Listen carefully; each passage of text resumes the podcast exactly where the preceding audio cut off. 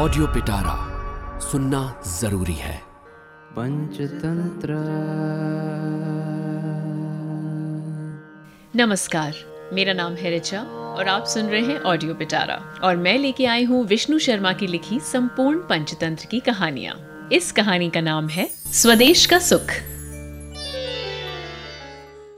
किसी स्थान में चित्रांग नाम का एक कुत्ता रहता था। वहाँ बहुत लंबे समय तक अकाल पड़ गया। जिससे अन्न के अभाव से कुत्तों आदि के दल भाग गए। तब चित्रांग भी डरकर दूसरे देश चला गया। वहाँ एक नगर में किसी गृहिणी स्त्री के आलस के कारण प्रतिदिन घर में घुसकर वो अनेक प्रकार के अन्न खाकर तृप्त होने लगा। परंतु उस घर से निकलते ही उन्मत्तता से भरे कुत्ते उसे सब ओर से घेर कर दांतों से सारे अंगों पर घाव कर देते थे। तब उसने सोचा, ओहो, अपना देश ही अच्छा है, जहाँ अकाल में भी सुख से रहा जा सकता है। वहाँ कोई लड़ाई तो नहीं करता इसलिए अब मैं अपने नगर को चला जाऊँ। ऐसा विचार करके वो अपने स्थान को चला गया। वहाँ दूसरे देश से आए हुए चित्रांग से जब कुत्तों ने पूछा, चित्रांग, हमें दूसरे देश का हाल बताओ। वो कैसा देश है? वहाँ के लोगों की कैसी कोशिश है? वहाँ का खाना और व्यवहार कैसा है?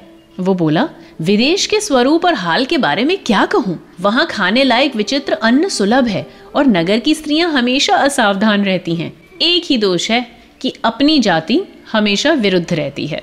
उस मगर ने भी बंदर के उपदेश को दिल में उतार लिया और मरने का निश्चय करके तथा बंदर की आज्ञा लेकर अपने स्थान को गया। उसने अपने घर में जाकर उस शत्रु के साथ युद्ध किया। अपने प्रबल पराक्रम से उसे मारकर उससे अपना स्थान ले लिया और वहाँ सुख से लंबे समय तक रहा।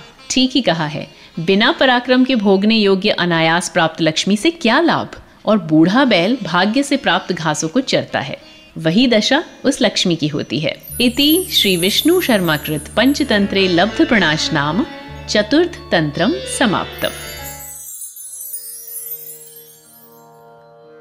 पंचतंत्र।